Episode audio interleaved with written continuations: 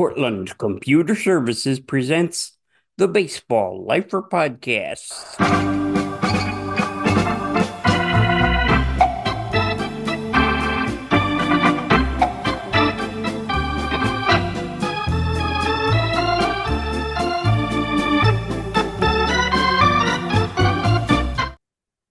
Well, hi there. Don Wardlow here, your baseball lifer. Hopefully, you had a good holiday season, and here we are at the beginning of 2024. Going to try something different in the opening of this program. After our first break, we'll have an encore presentation of an interview I did with author William R. Douglas, the author of the book The Death and Resurrection of Baseball. That'll be after the first break. But before that, I'm going to try something new as we open up the season of the new year of 2024. I'm going to try an announcer of the week piece where every week it'll be a different announcer. Some of them will be members of the Baseball Hall of Fame. A few will be guys who are not in the Hall, who I think should be in the Hall. And others will be other baseball broadcasters you may or may not be familiar with. The first broadcaster of the week is one of the real pioneers of the game, and his name is Tom Manning. He started with the Cleveland Indians. He was, in fact, the first broadcaster the Indians ever put on the radio. That was in 1929. He was with them for three years and he moved over to NBC, where he covered 10 World Series and the first eight All Star games from 1933 to 1940. Of course, he didn't have all the stats and all the information today's broadcasters have. He had an excited voice and an excitable personality, and he brought that to his microphone. And we're going to hear from the World Series of 1936, Game Three. Here's Lou Gehrig up at the plate for the Yankees against the Giants pitcher Fred Fitzsimmons. And the count is strike two, ball two. Gehrig leading off, first man up in the last half of the second inning. Nobody has scored as yet. Here's the windup, two and two. There goes, a long smash deep in the center field, way up, going, going.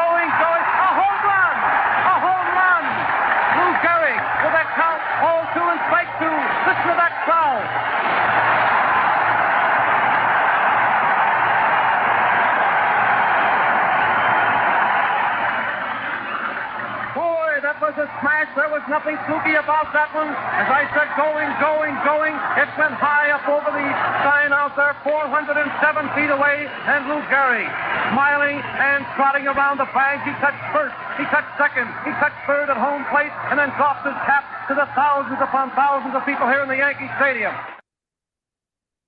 He may not have had the stats, but already after seven years behind a microphone, Tom Manning knew when to let the crowd say its piece and let the millions around the country hear the 70 odd thousand cheering at Yankee Stadium. So Tom Manning, early World Series broadcaster, early Cleveland Indians broadcaster, was our announcer of the week for this week. When we come back, we'll have an encore presentation of an interview I did with author William R. Douglas. He'll talk about his book, The Death and Resurrection of Baseball. He's next on the Baseball Lifer podcast. I am having such a problem at work. This is the second time this month I have had two computers down, and I can't get my computer company to come to the office and fix them.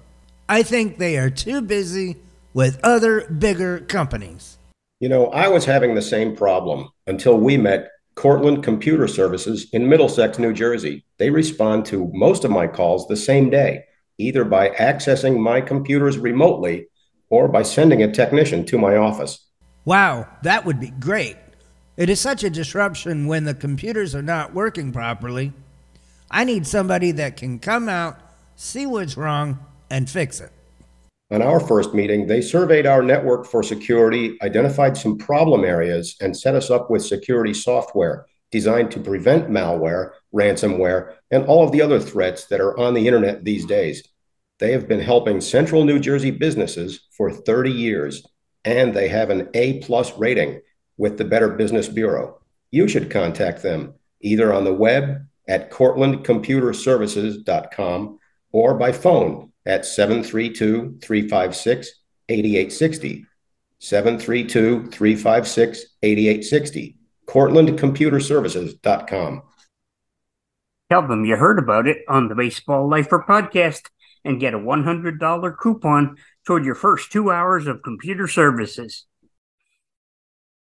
On the Baseball Lifer podcast with Don Wardlow, my guest is William R. Douglas. He's written a book, The Death and Resurrection of Baseball Echoes from a Distant Past, and it's been published by Woodbridge Publications. And William, thank you for joining me on the show.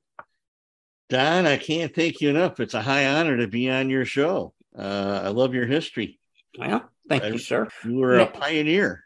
Yes, sure. I yes, I was.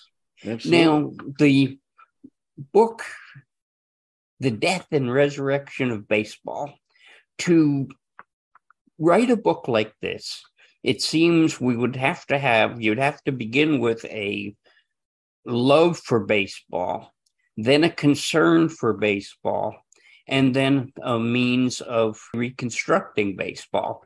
So sure. let's take it in in piece by piece. Tell me about your love of baseball growing up. Sure. Well, uh, born in 1959, so I just dated myself. I'm 63. Uh, came of age in the 60s. Uh, I think the uh, the fading glow of the golden era of baseball, I think, was still around. The baseball playoffs had not morphed into what it is today. And uh, I grew up in the in the era of uh, Bob Gibson and Ernie Banks, Bill Melton, Curt Flood, and all those guys. Uh, Willie McCovey back in the '60s, Willie Mays, and and uh, Mickey Mantle was was still around, although his career was coming to an end. And uh, just fell in love with the game as a child, and played a lot of sandlot ball with my my brother and and our neighborhood buddies. Of course, uh, collected uh, gobs and gobs of Topps baseball cards, and enjoyed trading those and looking at them for hours on end. And uh, just really developed a, a great love for the game as a child. And the read I'm getting says White Sox and Cardinals as opposed to being a Cubs fan. Because the the impression I've gotten is from Chicago, you're one way or the other. You're a White Sox fan or a Cubs fan. Uh, yeah, right. So a funny story there. Uh, my brother and I had gotten our first couple packs of Topps uh, baseball cards. Uh, I don't know. We must have been I don't know, six, seven years old, something like that. And uh, uh, we were looking at them, and and then the question came up, well, who we going to root for? And my brother Scott, he said, you know, I'm going to root for the Cubs. And I said, well, you know what? I'm going to root for the White Sox. so that's how that's how all that started. So there's been a a friendly, brotherly rivalry ever since that time. I remember when Bill Veeck bought the White Sox. Uh, uh, way back in the in the 70s. I know you've got a, a connection with one of his offspring, so that was that was pretty cool to read that in your in your story there. Yes, Bill's son Mike was my boss for eight years of the 12 years I was in the minors. Yeah. Now we're men of an age. We came to adulthood and and we both have concerns for baseball and they go back. My concern really began around 2010. My concern for what is going to happen in baseball's future, and especially this past season with the almost strike that we had. I sure. thought that I thought the strike, if it happened, would kill baseball in my own lifetime. And I'm guessing the concerns that drew you to write this book, The Death and Resurrection of Baseball, are from a similar kind of concern that I have and that I hear with people of my own age the salaries and the corporate greed and things Uh-huh. of that nature. What what else concerned you and drove you to say, I'm going to write a book about not only baseball passing away, but baseball coming back? Sure. So uh, I'll give you uh, the detailed answer. So a couple things that went into the germination of the story. The first was uh, several years ago, reading an article about games that kids used to play before the Civil War of the 1860s. And those games are extinct, they're lost to history. No one plays them anymore. They don't even know the names of the games, much less uh, know how to play them. Uh, and also, uh, two influential books that I read um, David Aikman's novel, When the Almond Tree Blossoms, which came out back in 1993, subsequently was updated in 2016. And then also back in uh, 2009, William Forstchen's novel, uh, when the, uh, One Second After. Um, the first one, When the Almond Tree Blossoms, is about a second civil war in America. And then uh, One Second After is about an EMP attack in America. So those were all important inputs uh, behind the storyline. But but the big question is, you know, how does baseball die? And when I see uh, a couple things, first of all, uh, I don't want to deceive your readers into thinking that I think baseball is going to die this year, next year, or, or 10 years from now. But in my novel, uh, baseball dies uh, in the year 2061, and which is 40 years from now. So this is what I see happening that's concerning. Number one, uh, at the youth level, participation in baseball continues uh, a general uh, downward uh, trend. And there's there's two main things that are contributing to that um, that I see. One is the the continual shrinkage of what's called uh, the house leagues or the city leagues, which was you know the, the the baseball leagues that you and I grew up with playing little league and learning the game. Those continue to shrink in numbers.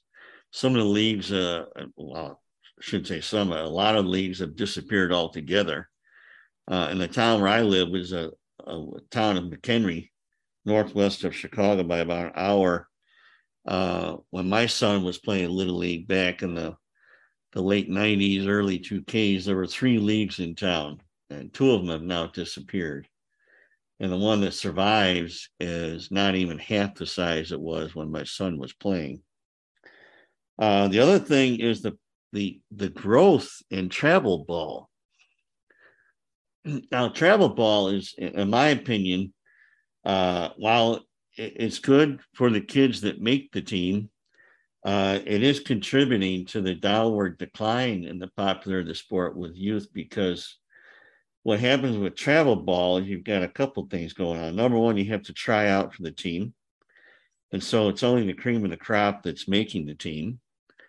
And so the rest of the kids, uh, they have fewer options after that. I mean, if there's if there's no house league in town, then they really have no outlet with which to uh, learn the sport of baseball. Uh, the other thing is the cost of travel ball, which by its very nature is expensive because you have uh, hotel costs and gasoline, food, and lodging, everything else, and uh, uh, uniform costs and everything that goes with travel ball. Um, and so, because of that, you're automatically eliminating uh, lower middle income to lower income families from from being able to sign up their child for for baseball. And so, um, you take all that together, and then you take the disenfranchisement that adults feel, that many adults feel towards the game because of, you know, they're they're they're upset about the amount of money that's being spent or being made. Uh, there's a whole issue of gambling and what's going on with that issue with with the sport. Um, and you mix all that together, and I think a re- it's a recipe for down the road uh, that you could actually see uh, the disappearance of the sport. Um, one thing I like to point out too is that when you have a diminishing pool of youngsters uh, being introduced to the game, well, those youngsters, uh, if they become interested in other things like soccer, or lacrosse, or or video games or whatever, uh, they grow up to adults that are not fans of baseball. And so eventually you have a diminishing pool of fans at the adult level. On the Baseball Lifer podcast, Don Wardlow here. My guest is William R. Douglas.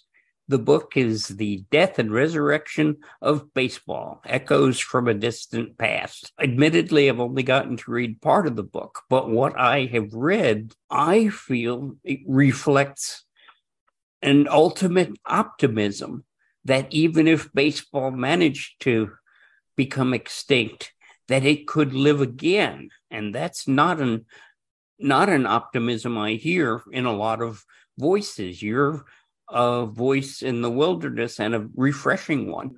How did you come up with the premise of showing this optimistic future for a game that could end its existence in our lifetime or in that of our generations? Sure. Yeah. Excellent question, Don. So, uh, all the ingredients that went into the book, so, you know, the, the articles about the first Civil War games just uh, becoming extinct, and the and the two books I referenced, and then uh, all of the uh, concerns I have that that you share uh, for the long term viability of the sport. They all they all came together into basically two or two or three what ifs.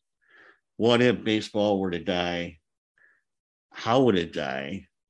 Uh, and what if there was a second American Civil War? So in the book, the second Civil War begins uh, in the year 2061, and it basically acts as a proverbial nail in the coffin for the sport of baseball.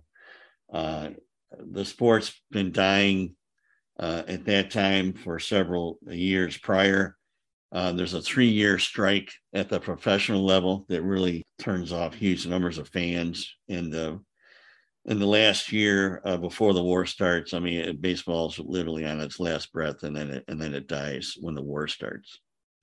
So the premise of the story is that uh, a uh, hundred years after the after the war is ended, a 12 year old boy by the name of Joyce Joe Scott goes exploring in the woods one day and uh, finds a relic that winds up having a connection with the game of baseball. But at the time that he finds it, he doesn't realize this, but it, it comes out later.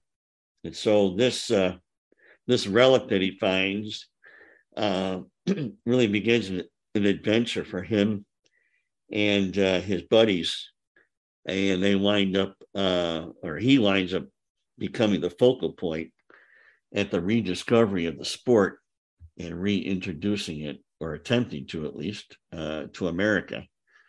And in the meantime, you know, baseball uh, for many people has always been a metaphor for America itself.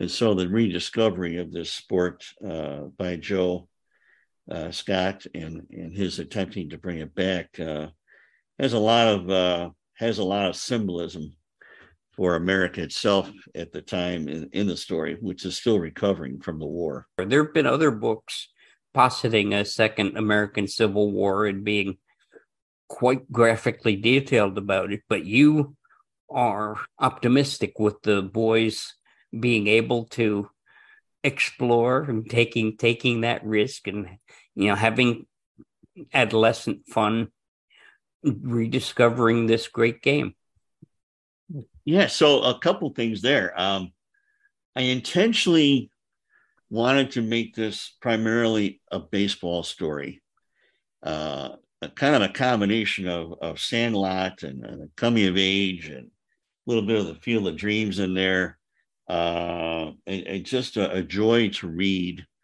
Um, I wanted to remind the readers of their childhood days, especially if they if they played ball when they were younger.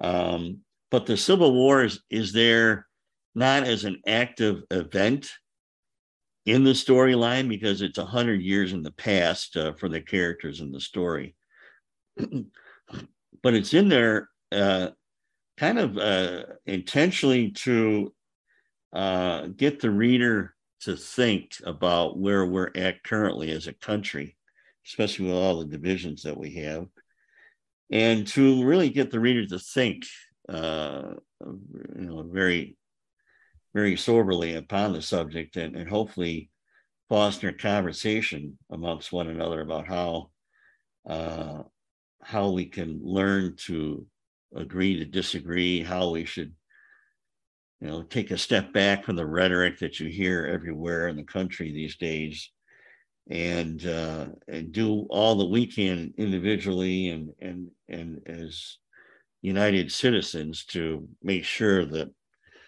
this second civil war is is, is portrayed in the novel never actually takes place.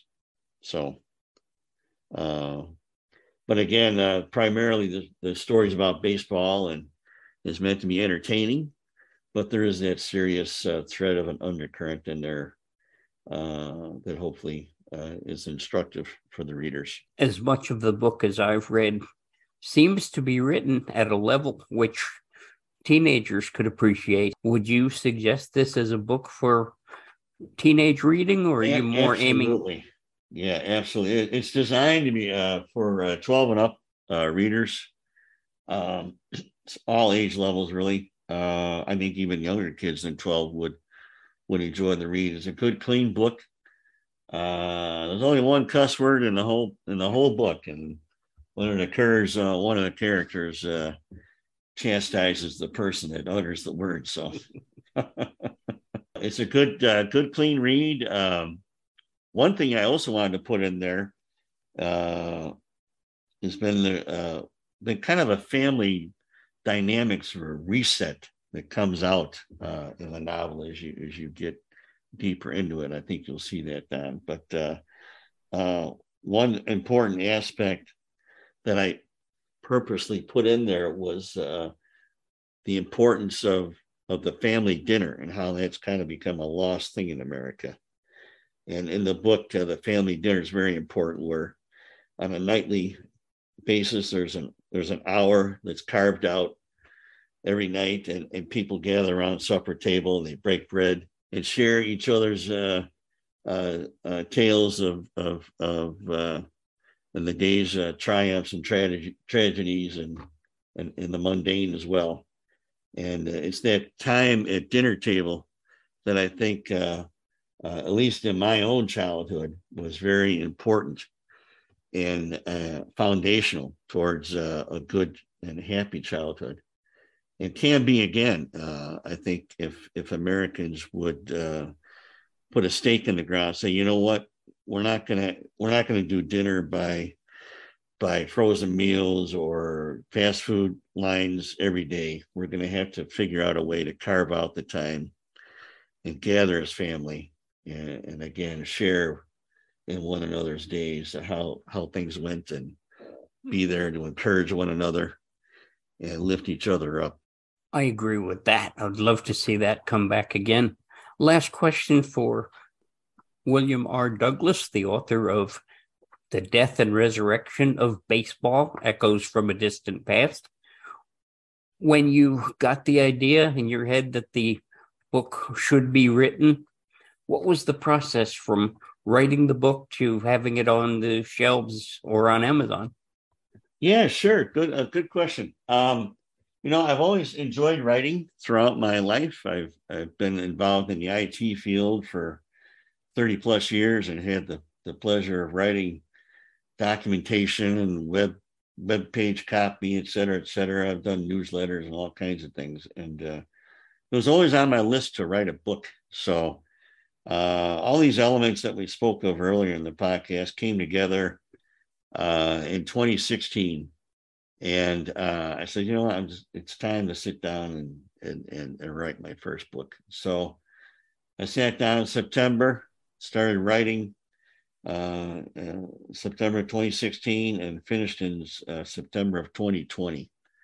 Um, there were fits and starts uh, along the way, of course, a couple of writer's blocks. Uh, I remember one significant writer's block came along and I actually drove out to Dyersville, Iowa and uh, spent about six hours uh, uh, pitching and throwing and hitting at the Field of Dreams. And then when I was done, uh, I felt re-inspired. I, I had my laptop with. I sat down in the bleachers at the Field of Dreams and is pounding out all of chapter six and a portion of chapter seven.